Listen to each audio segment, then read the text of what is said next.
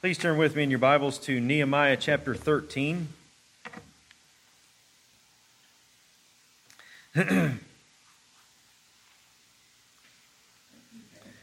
Nehemiah chapter 13 is our text this evening. We will begin in verse 4,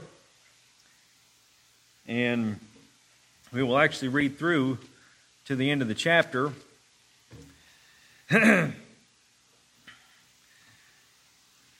you know, it's amazing as you read the scripture, you see these mighty acts of God, you see so many blessings that God lavishes on his people, especially within the Old Testament as you're looking at God's covenant people and how he's blessing them and, and granting to them grace and, and all of this. And, and just you see how excited that they are and, and how committed that they are. And then a little bit of time passes by and you see them in the very shape that they were beforehand. And it's, it's amazing to see that in one sense. It's, but it, it, and the reason being is that it, it explains to us and, and helps us to see, it demonstrates for us the human condition and what we are prone to do, which is we are prone to wander. We are all like sheep who, who continually turn aside. And especially when there's not those that are there within our lives to help keep us in check those that are there to guide us and to lead us into truth. When we don't have that in our lives, it is much easier to turn aside and begin to go our own way.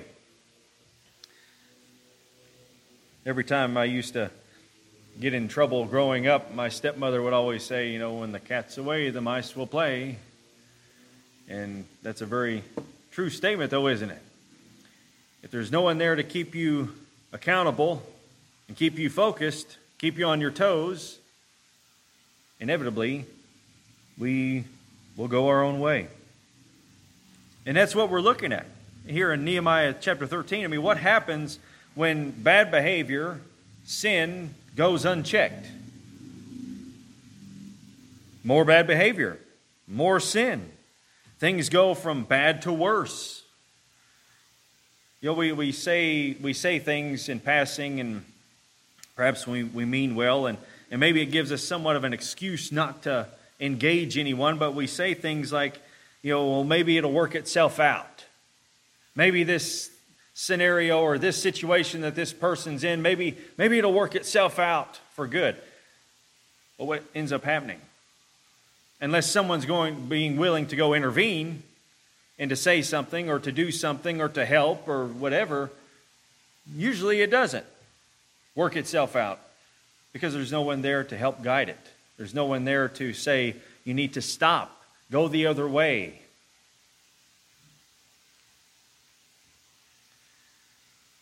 Children are a, good, a really good example of that.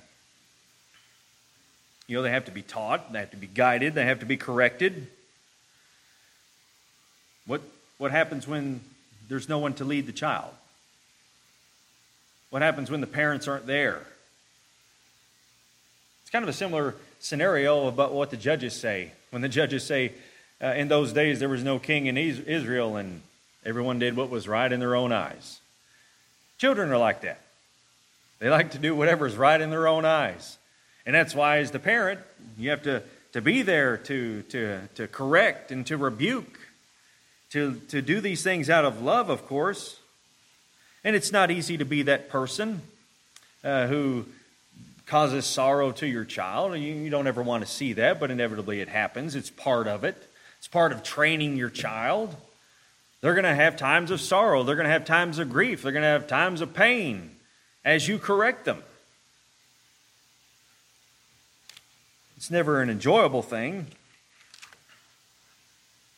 It's never an enjoyable thing to correct your child because you want to see your child flourish, you want to see your child happy, you want to see them joyful. But there's those instances in which, when they do what is right in their own eyes, that they need to be corrected.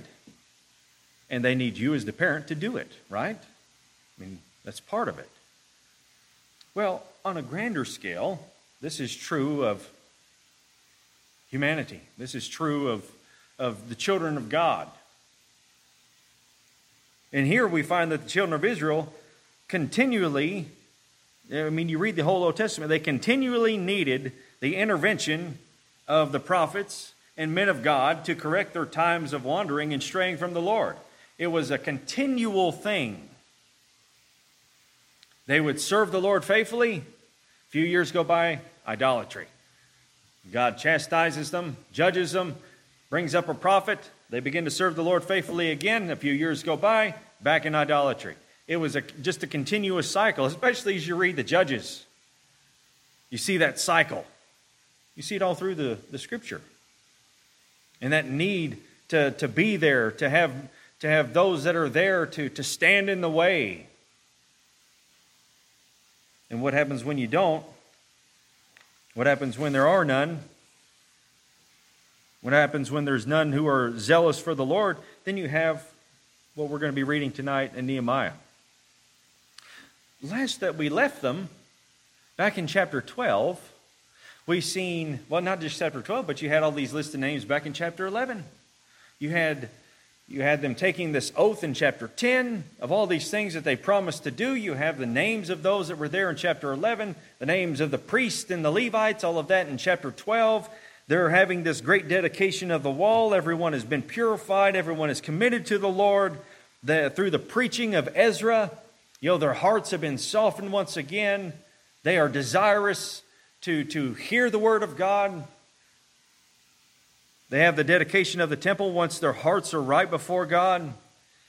They're singing praises to the Lord. You have one, one group of the choir that, that get on this side of the wall and are walking around. The other choir is getting on this side and walking around. And then they meet in the temple courts. And then there's loud joy, and it can be heard from afar. They're, they're praising God for all that God has done. And then on that day, we read that they read aloud from the book of Moses in the hearing of the people. There was found written in it that no Ammonite or Moabite should ever, ever enter the assembly of God, because they did not meet the sons of Israel with bread and water, but hired Balaam against them to curse them.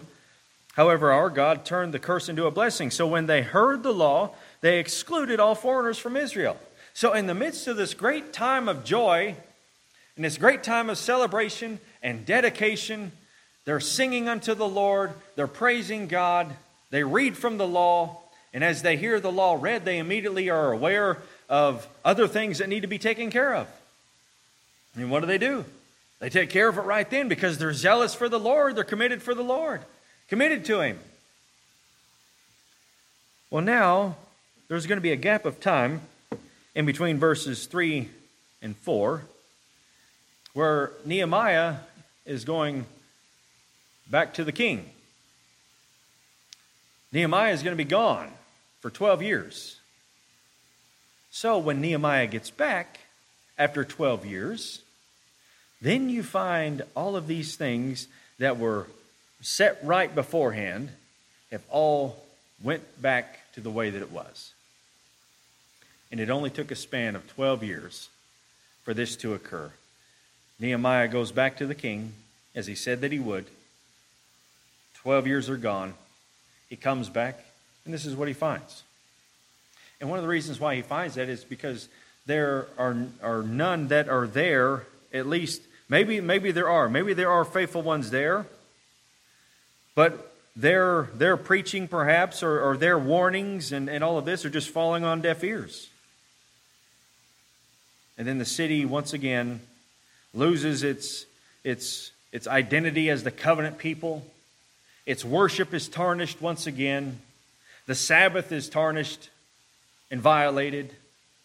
The Levites and the singers, they move out of Jerusalem because they're not being taken care of. They have to go tend their own fields now. All the things that he had set up and were dedicated to the Lord within a span of 12 years went back to the way it was before him. And that is, that is exactly what happens when we are no longer zealous and passionate and committed for the glory and the honor of the Lord. That is the one great lesson you find here is the need for true dedication and true commitment to the Lord and to maintain that. Maintain it for your own family, maintain it for the coming generations. Because they did not. So Nehemiah is going to come back. Nehemiah is going to begin to, to clean house, as it were. And once again, be used by the Lord to bring the people back to how they need to be, to restore them once again. There never, never should be a time in which we become so at ease and so unguarded that we really think that there's no need for us to, to be as as, as committed uh, with, with, that kind of with, with, that kind of strenuous commitment to the Lord. It's like we've done it, and look, we're we're arrived in these places, and we're here now, and so we can take a little bit of a breather. There is no breather. There's a need for a constant commitment and a constant dedication unto the Lord, and that's well, we're going to look at some of those things tonight as we work our way through this passage. So, if you would, please stand with me for the reading of God's Word. we'll begin in verse 4. This is the inspired, authoritative, infallible, inerrant Word of God. Let us give our attention to it. Now, prior to this, Eliashib, the priest, who was appointed over the chambers of the house of our God, being related to Tobiah, had prepared a large room for him, where formerly they put the grain offerings, the frankincense, the utensils, and the tithes of grain, wine, and oil prescribed for the Levites, the singers, and the gatekeepers, and the contributions for the priest. But during all this time I was not in Jerusalem. For in the thirty second year of Artaxerxes, king of Babylon, I had gone to the king.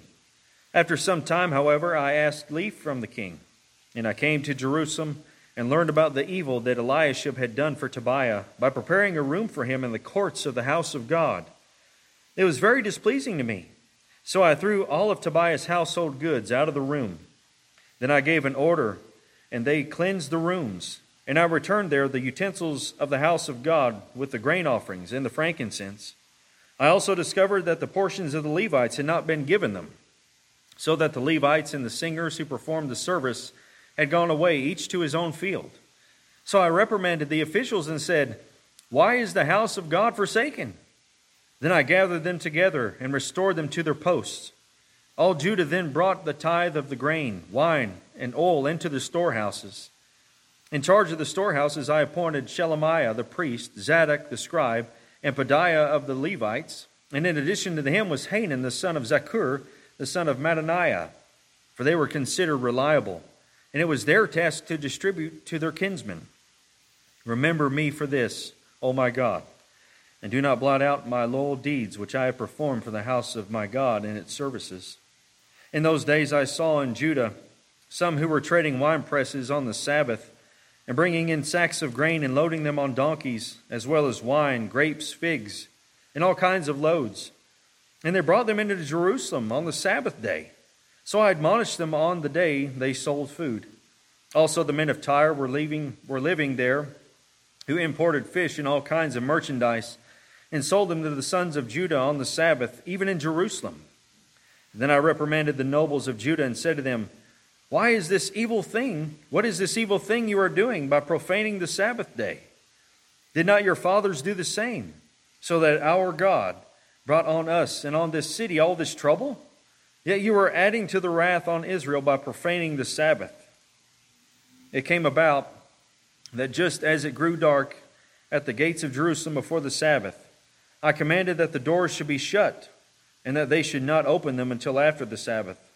Then I stationed some of my servants at the gates, so that no load would enter on the Sabbath day. Once or twice, the traders and the merchants of every kind of merchandise spent the night outside Jerusalem. Then I warned them and said to them, Why do you spend the night in front of the wall?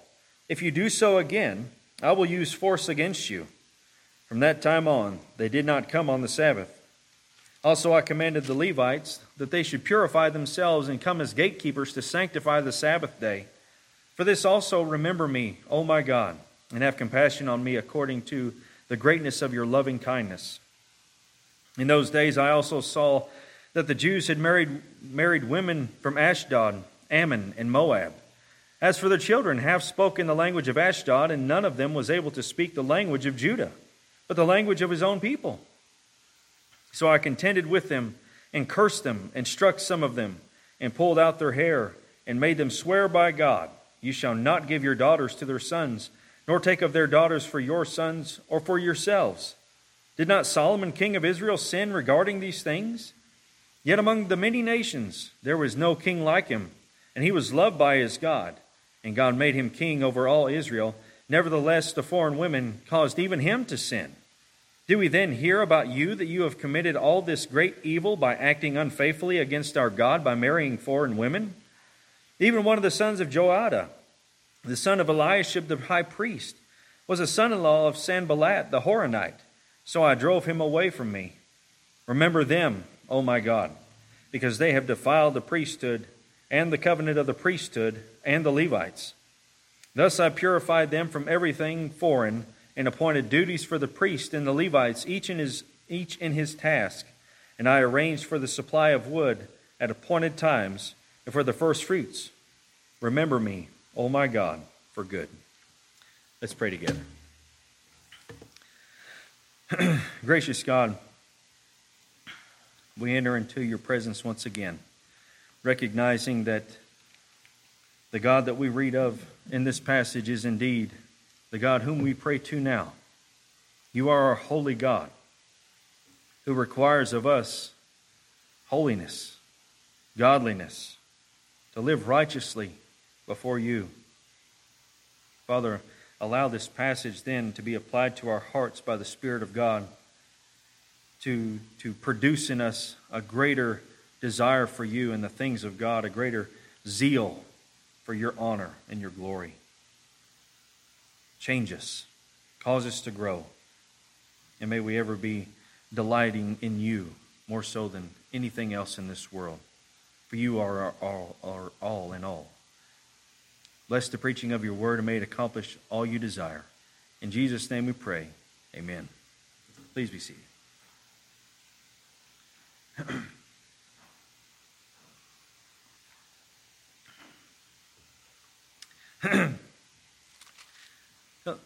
this is kind of disheartening in one way, I'm sure, for Nehemiah as he goes to the king after all this great celebration, all these great things that were done the building of the wall, the commitment of the people, the oaths that they took, Jerusalem being populated once again.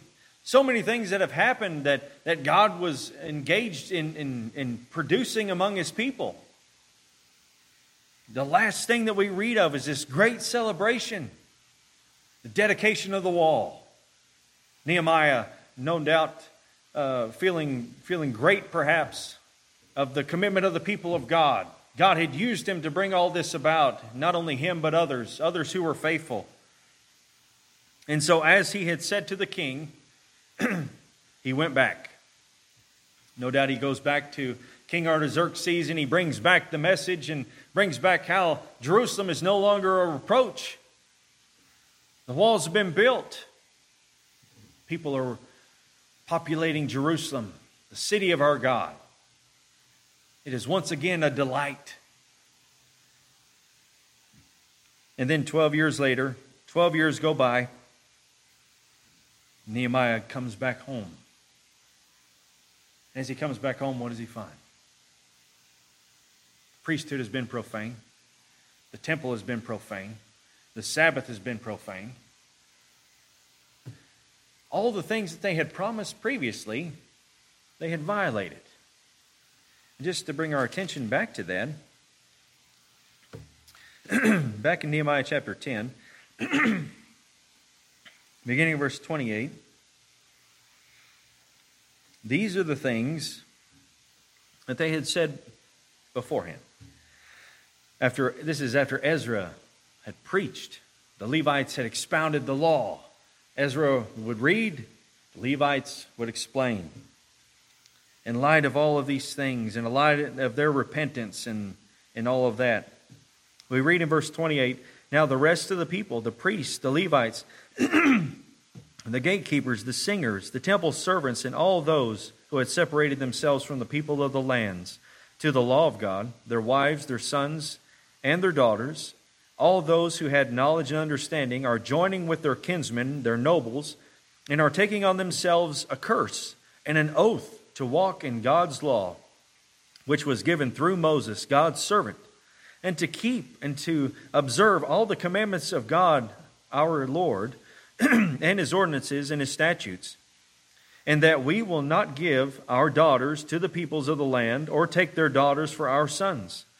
As for the peoples of the land who bring wares or any grain on the Sabbath day to sell, we will not buy from them on the Sabbath or a holy day, and we will forego the crops the seventh year and the exaction of every debt.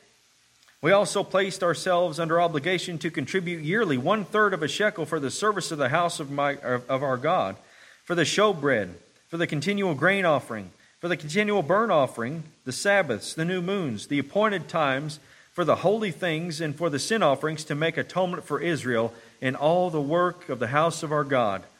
Likewise, we cast lots for the supply of wood among the priests, the Levites, and the people, so that they might bring it to the house of our God according to our fathers' households at fixed times annually to burn on the altar of the, of the Lord our God, as it is written in the law and that they might bring the first fruits of our ground and the first fruits of all the fruit of every tree to the house of the Lord annually, and bring to the house of our God the firstborn of our sons and of our cattle, and the firstborn of our herds and our flocks, as it is written in the law, for the priests who are ministering in the house of our God. We will also bring the first of our dough, our contributions, the fruit of every tree, the new wine and the oil to the priest at the chambers of the house of our God and the tithe of, the, of our ground to the Levites. For the Levites are they who receive the tithes in all the rural towns. The priests, the sons of Aaron, shall be with the Levites when the Levites receive tithes. And the Levites shall bring up the tenth of the tribes, or the tenth of the tithes to the house of our God, to the chambers of the storehouse. For the sons of Israel and the sons of Levi shall bring the contribution of the grain, the new wine, and the oil to the chambers. There are the utensils of the sanctuary, the priests who are ministering, the gatekeepers, and the singers. Thus we will not neglect the house of our God. This is what they promised. This is what they had taken an oath to do. And this is exactly what they had broken and violated their oath. There's a number of things, of course, that Nehemiah is going to set right the temple and the tithes to support the priest and the Sabbath and the separating from the foreigners. You know, him being gone for 12 years, it seems like there were maybe none who had great influence, let's say that, who were in Jerusalem that uh, were rebuking the people, trying to correct them when sin began to creep in. That's, that's where that, that saying, a little leaven leavens the whole lump. When a little bit of sin began to creep in, no one's there with any influence because we're going to find that the priesthood themselves were, were violating the things that they had taken an oath. So the leadership isn't doing anything. So anybody that's in the congregation of Israel, let's say, who are trying to rebuke and correct and to warn and all of that, is just falling on deaf ears. We're following the leaders. Leaders aren't doing anything. And so that little bit of sin that begins to creep in ends up spreading, and it ends up affecting everything, affecting the entirety of the worship of Israel. That's why you could actually look back, especially among the reformers, that the reformers were adamant that there were three marks of a true church. A true church of the Lord Jesus Christ must have these three marks. The first is the true preaching and teaching of the Word of God. The second is the correct administration of the sacraments of baptism and the Lord's Supper. And the third is church discipline. That was one of the marks of a true church. If you do not have church discipline, then when the true preaching of the Word of God begins to fall into heresy or be watered down, no one's there to say anything. When the sacraments of baptism and the Lord's Supper begin to be profaned and to be reinterpreted or whatever, and there's no one there to say anything, everything gets marred. The preaching's marred, the sacraments, the people of God. No longer is the, and the church discipline is there in order to help keep the church pure and to keep the people of God accountable. And when there is no accountability, then this is the things that we find. The first thing that ends up happening as Nehemiah gets to Jerusalem, he finds that Eliashib the priest, this is not to be confused with Eliashib the high priest, this is another man named Eliashib who is uh, apparently related to Tobiah. He's over the chambers of the house of God. In the areas in which they were supposed to put the utensils and the grain offerings and, and all of these things for the worship of the people or for the worship of God, they had taken all these things out and had taken Tobiah, the Ammonite, who happened to be married to a Judean woman. They allowed Tobiah in the temple precincts, in the storehouse, to be able to live there and to dwell there. Now, just to refresh us a little bit on Tobiah, he was one of the ones back in chapter 4 that was opposed to the rebuilding of the temple or the, the rebuilding of the wall. He was one of the enemies of Nehemiah. He had joined together with Sanballat in his conspiracy to try to cause Nehemiah to sin and to stop the rebuilding of the wall. This man was indeed very influential among the nobles. He was one that had sent letters to Nehemiah threatening him. This is an enemy, an enemy of everything that they were celebrating before Nehemiah left. All the accomplishments this man was an enemy of, and yet when Nehemiah gets back, this man is living in the storehouses in the temple precincts. They weren't, they didn't have all the, the, the utensils and, and the grain offerings and, and all of those things to, to provide for the Levites. They took it all out and allowed this man to live there. It's probably no wonder that the Levites then, because they weren't being taken care of, because this man took up all the area in which their supplies would be put, no wonder that they went to their fields. There's no one there taking care of them. So Nehemiah gets there, and his enemy is living in the temple precincts. They had allowed this Ammonite he was an Ammonite. He wasn't a, he was a Judean. Ammon, the, the Ammonites were part of the enemy of God. They had allowed this man to dwell there in the temple area where the sacrifices and the utensils and all of these things that were used for the worship of the Lord their God were supposed to be kept. Now, in order for this to happen, the leaders had to know that this was happening. The high priest had to know that this was happening. As we're going to find out, the high priest at the time that this was going on was already mixed up in some other things. So there's no accountability, there's no leadership, there's no truth. And then sin is running rampant. That's why there, there must be people who are zealous for the honor of God, who are jealous for God's glory, that they wouldn't allow enemies of God to dwell in the place in which God is supposed to be worshiped, among the area in which God is to be worshiped. This is a foreigner, an enemy, living in the temple area. So when Nehemiah gets there, he learns about this. He learns about this great evil. And so he takes all of his stuff and he throws it out, cleans house. You, you got to think of the courage of Nehemiah for one thing. Nobody else is doing this. Nehemiah gets there, and immediately, once he's aware of it, that's where he's going. How can you all have allowed this to happen? He goes and he cleans house, literally. Because the zeal of God is what consumed him. He cleans it all out. It's interesting that uh, the way that it describes it, it just says it was very displeasing to me. So I threw all of Tobiah's household goods out of the room. Then I gave an order, and they cleansed the room. You've got to purify this, cleanse it where this this enemy of God's been dwelling, and I returned there the utensils of the house of God with the grain offerings and the frankincense.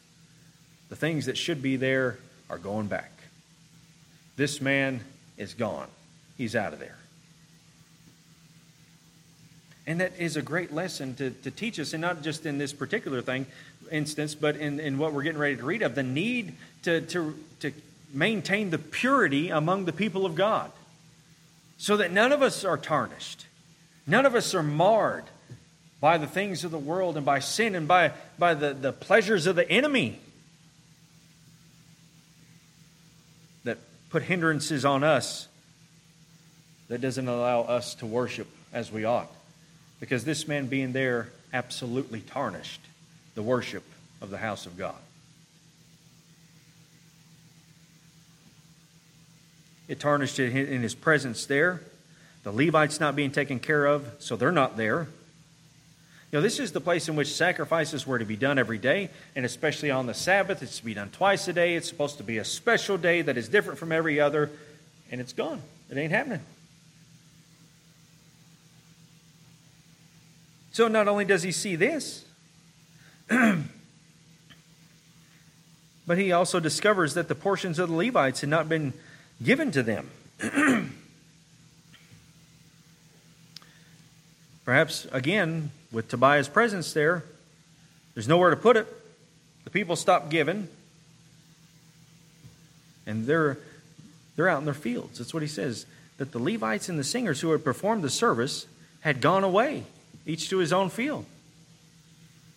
And so, what does he do? He reprimands the officials that's who he's going after. Those that allowed these things to happen. Those that are supposed to be in charge of helping to govern the people because Nehemiah, the governor, has to go back to the king. So there has to be others there to help govern and watch over the people, to shepherd the people while he's gone.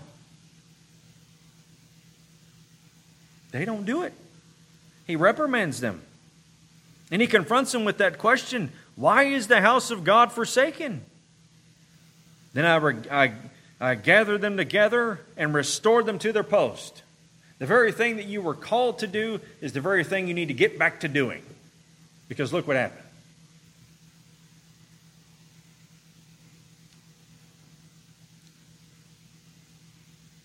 All Judah begins to bring their, their tithes of grain, the wine, the oil into the storehouses.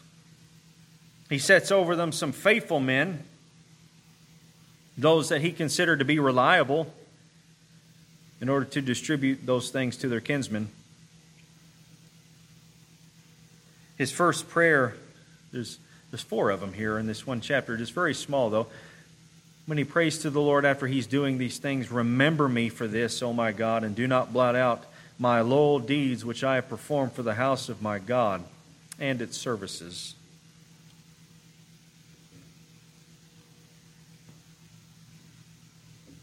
This is a place in which God had placed his name, the city of God, that is to be flourishing. Flourishing in its, in its honoring of God and its glorifying of God. And that's exactly what a church is supposed to be, by the way. A church is supposed to be zealous for the glory and the honor of God and to be cultivating an even greater uh, desire within each other by by the expounding the truths of God and speaking of the great things of God and the greatness of our God, that it promotes in us a greater desire and a commitment to Him. The church is to be the, the visible glory of God on earth until our Lord comes back. You know, back in Ephesians chapter 3, it's very interesting the wording there that the Lord is disclosing to the principalities and powers the the, the heavenly beings. He's disclosing to them the mystery of the gospel, and he's doing it through the church. Because they don't understand, they don't get it. And those things are being manifested through the church, through the people of God, even to the spiritual realm. The church is the body of Christ the glorious body of Christ that is to maintain its purity and its commitment to its bridegroom. And that's done with accountability. That's done with continually being zealous for truth. Following through in obedience in our calling. Standing at our posts. Not being absent from our post, from our calling, from our duty, but to fulfill it. And to fulfill it with commitment and zeal. The other thing that he finds in those days, he says, I saw Judah, I saw in Judah some who were treading wine presses on the Sabbath and bringing in sacks of grain and loading them on donkeys as well as wine, grapes, figs, and all kinds of loads. And they brought them into Jerusalem on the Sabbath day. So I admonished them on the day they sold food. This is one of the things that they promised not to do. We're not going to sell food, we're not going to do business on the Sabbath day because the Sabbath is to be kept holy. This is, this is a day honoring the Lord. It's a day of rest, a day of remembering and reflecting upon God, a day dedicated to Him. We're not going to do business because we're not going to treat this special day as every other common day. This day is to be special, it is to be set apart. That's why He, he sanctifies the day, it's holy. And what do they do? They profane it by treating it as like every other day. It's no different. It's no different from Thursday. It's no different from Friday. It's the same day. No difference. Meanwhile, where the Lord had said, This is the day to be set apart, this day is holy. These are the things you are to do on this day. These are the things you are not to do on this day in order that you may treat it as holy. And what do they do? Ah, it's the same. It's no different. So we buy and we sell. We're going to allow the foreigners to come in. They're, they're going to bring all their stuff and we're going to wheel and deal with them. And Nehemiah threatens violence on them. The doors are going to be closed, and those that are camping outside, he says to them, You come back here again, and I'm going to use force against you. It was that serious of a violation that Nehemiah had threatened them to say, This is what's going to happen if you remain here. Because he was zealous for the Lord. This is the Lord's day. We're not going to treat this day as every other day. And in view of that, we have of him righting the wrongs there, having the gatekeepers to come to sanctify the, the Sabbath day, to set it right, to have the people to do right on this day. He says, For this reason also, remember me, O my God, and have compassion on me according to the greatness of your loving kindness. And everything that Nehemiah is doing, he's not just doing it on a whim, he's doing it in view of, of the presence of God. He's doing it for his honor.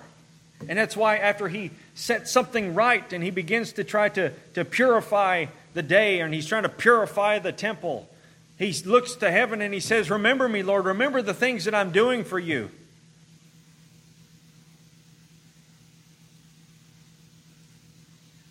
And have compassion on me according to the greatness of your loving kindness. I'm not in agreement to this. I'm trying to set things right. I'm trying to do what you have what you have called us to do to be a peculiar people and a chosen a chosen priesthood.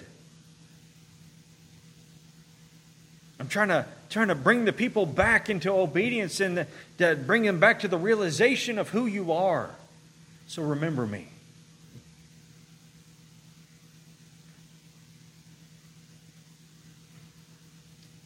In those days, I also saw that the Jews had married women of Ashdod. This is, this is a Philistine city. They had married Philistines, but not just them, but women from Ammon and Moab. Their identity as the covenant people of God is now being marred. It's now beginning to be lost. the language of the covenant people of God, is now unknown to those that are the children of, of the Jewish folks and whoever they intermingled with. They don't even know the language of Judah. They only know the language of their people, which is demonstrating, you know, the, how things are within the household, if you will. That the dominant influence in the household, regardless if it was a man or a woman, the dominant influence in the household is that of the idolatrous spouse.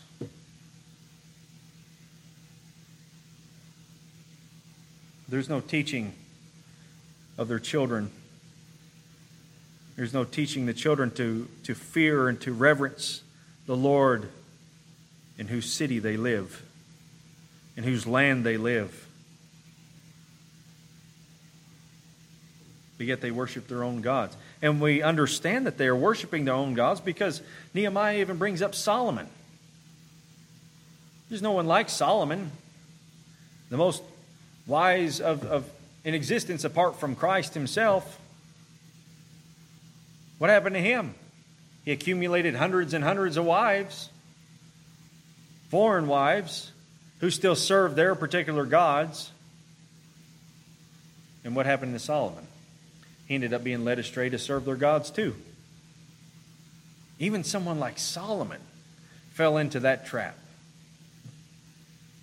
And if he's bringing up that particular situation, and that was the circumstance, then the implication is you're doing the same thing. That's what they were doing. They had put away the wives of their youth. They had taken for themselves wives of other nations. They had allowed their daughters to marry their sons and vice versa.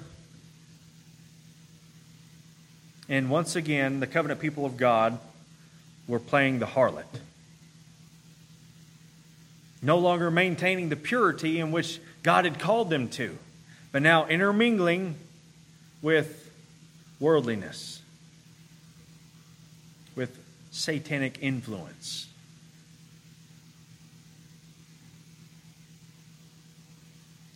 Nehemiah, he contends with them, he curses them, he strikes them, he pulls out some of their hair. He once again commits them to do what is right and to swear, to make this oath once again that they will not give their daughters to their sons or take their daughters for their sons. It's like a rehashing. It's, it's, it's, it's, the same thing he had to do before. And actually, this is the very thing that we read back in Ezra, in Ezra chapter 9. When Ezra gets there, this is what they're doing. They've intermingled with the foreign people. Ezra has to set that right. Along comes Nehemiah. Nehemiah is doing real good among the people. Nehemiah leaves, he comes back, it's the very thing that they were doing before.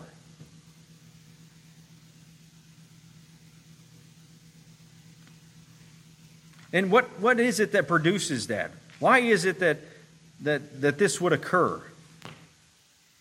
Well, it could be a variety of things. It could be in the sense of they just maybe pursued it, nothing happened, no judgment, whatever, so let's pursue it some more. Well, that guy did it or that woman did it.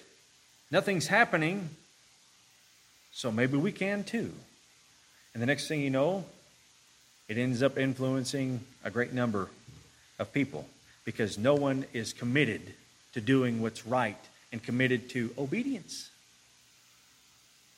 And that's the thing God does not change, His law does not change. The very thing that He said is sinful is the very thing that is now sinful.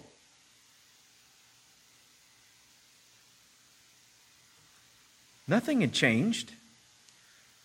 Nothing had changed within that span of time that Ezra had to deal with it, Nehemiah.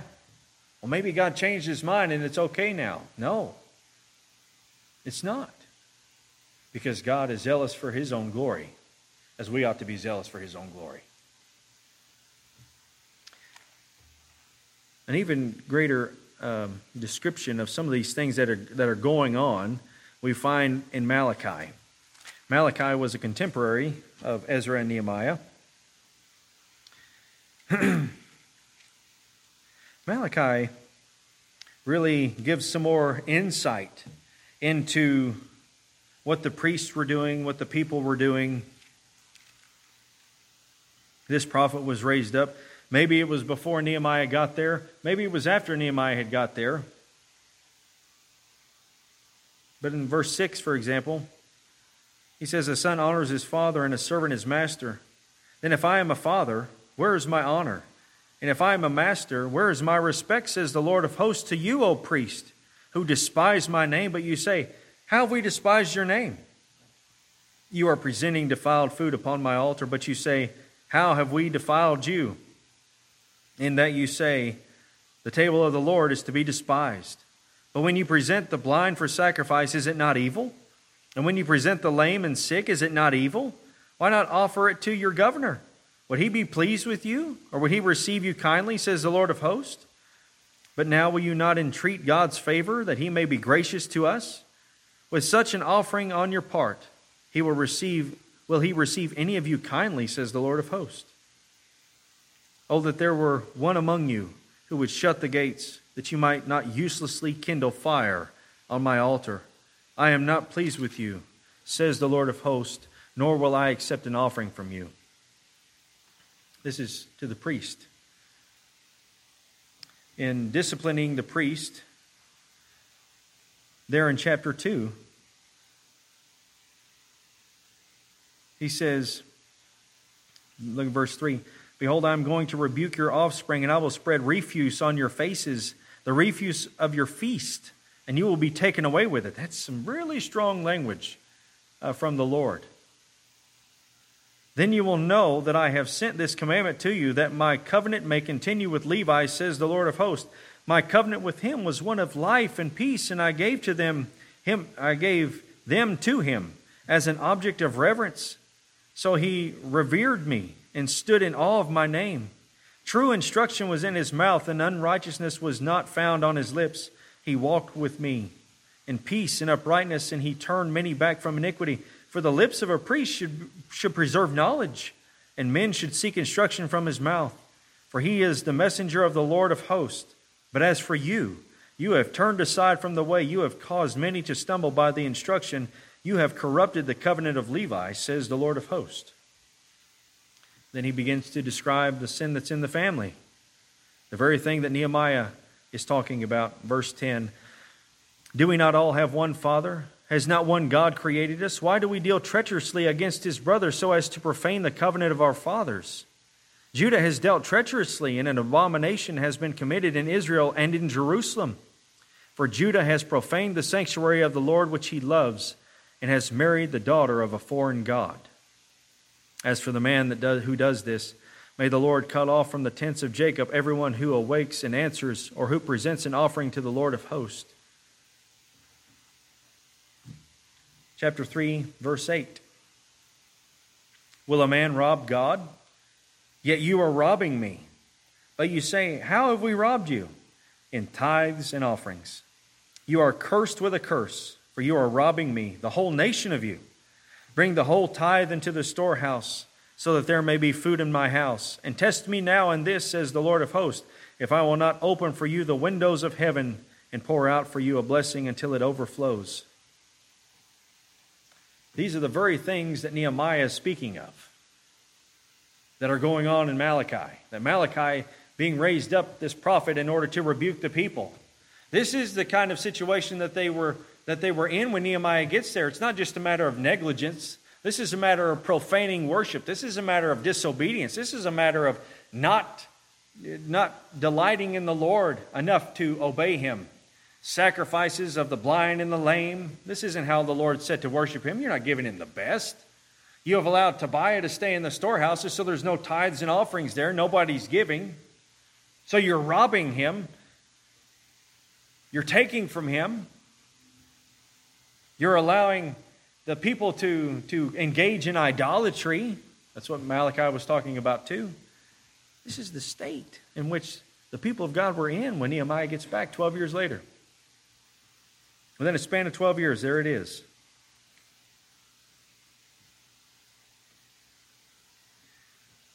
wasn't just the people who did it. Even one of the sons of Joiada, the son of Eliashib the high priest, was a son in law of Sanballat the Horonite. So I drove him away from me. This is in the line of high priest. One of the high priests married a foreign woman who, as he says there, he became the son in law of Sanballat, who was the great enemy of Nehemiah, the great enemy of the people of God. I mean, how can they fall into such sin, such defilement? You have his third prayer that is really an imprecatory prayer. He doesn't say, Remember me. He says, Remember them, oh my God, because they have defiled the priesthood and the covenant of the priesthood and the Levites. So, in light of these things, he says, Thus I purified them from everything foreign and appointed duties for the priests and the Levites, each in his task. And I arranged for the supply of wood at the appointed times and for the first fruits. Remember me, O my God, for good. He had to set it all back right. Within a just a little over a decade, things went the way that they did. He comes back, he has to set it all right. Separate yourself from the foreigners like you did last time. Honor the Lord on the Sabbath. And don't fall into what you did last time. Everything had to be set right, everything had to be put back as it was supposed to be. That the worship of God would be as it's supposed to be. Honoring to the Lord. That's what worship's supposed to be. Honoring to the Lord. Take care of the Levites and the singers, that they may lead in the worship of God. I mean, so many things went wrong. So many things had to be made right once again. Why? Because a little leaven leavens the whole lump. This didn't just turn in one day. This didn't just happen in one day. It happened gradually over time. And no one was there holding anyone accountable that had any influence. You know, Malachi's there. No one with influence is willing to stand up for the Lord, willing to be the one who rebukes or corrects. It's not a fun place to be, not at all, but it is one of the greatest acts of love. Paul says in Galatians 6 if you see a brother or sister in fault, you who are spiritual, go restore such a one in the spirit of meekness, considering yourselves also. The very thing that we should be doing as the people of God, one is trying to attempt to keep the church pure. And what that means is, is not just to exclude anybody that's, that's uh, you know, not up to par, as it were, but it is to hold people accountable to pursue godliness. And if you see sin in the, in the life of your friend, in the light of in, in the life of one of our church family, then we go to them and we help to, to, to encourage them or to, to counsel them, whatever needs to happen in order to, to help them to, to cultivate righteousness and, and godliness. And we pray that people would do the same for us, that we may, that we may pursue our calling and pursue the glory and the honor of God. And to be a church that is, that is honoring to the Lord. But it must take people who are courageous, and who are zealous for the glory and the honor of God. We should all be pursuing that, desiring that, desiring that for our church. That we will be a covenant people of God who is honoring to the Lord, who are standing at our posts, as what we found in Nehemiah fulfilling our calling, fulfilling our duty, edifying the body, guiding others, leading others in truth, promoting that truth, delighting in that truth, and not allowing any worldliness and heresy to penetrate into the people of God that sin would run amok as it did here. This is your church too. This is your church family. And it is the responsibility of each one of us to seek to maintain its purity and its honor before the Lord our God. So if we see those things in the life of, of others, It's uncomfortable, it's not fun, but let us pursue them out of, out of, a, out of a genuine love for them and a genuine commitment and desire that God would be glorified. There's a lot of lessons that we can learn here from Nehemiah in the sense of that accountability. It was all through Nehemiah. And that should give us a little bit of pause to think if it's so important then, it should be very important now. And within a span of 12 years, this is the way the people of God went because he left. Because we are prone to wander. All of us are. And we need each other to help keep us straight on the, on the, on the straight path. So I pray that we would take that lesson indeed and put it into practice to seek to be a true church of our Lord Jesus. Let's pray together. Gracious God and our Father, once again, we seek to honor you, to glorify you in all things. Father, we, we are all like sheep who go astray. None of us are exempt from that. None of us are above that. Oh, Father, give us such a love for one another that we would not be indifferent when we see each other falling and stumbling, but that out of a, a love, uh, a love of, of, that we have for you, a love for Christ, a love for that person, that we would pursue them, to try to help and encourage, to rebuke them, whatever is necessary that they would once again stand on their feet in the power of the Holy Spirit and pursue a righteous life. I pray that we would all desire that accountability for ourselves as we render it to others, that you would use us for your glory and your honor in order to cause growth in one another, to build each other up, to be a people of God, zealous for the glory of God. Father, we love you. We give you all the praise and the honor. In Jesus' name we pray.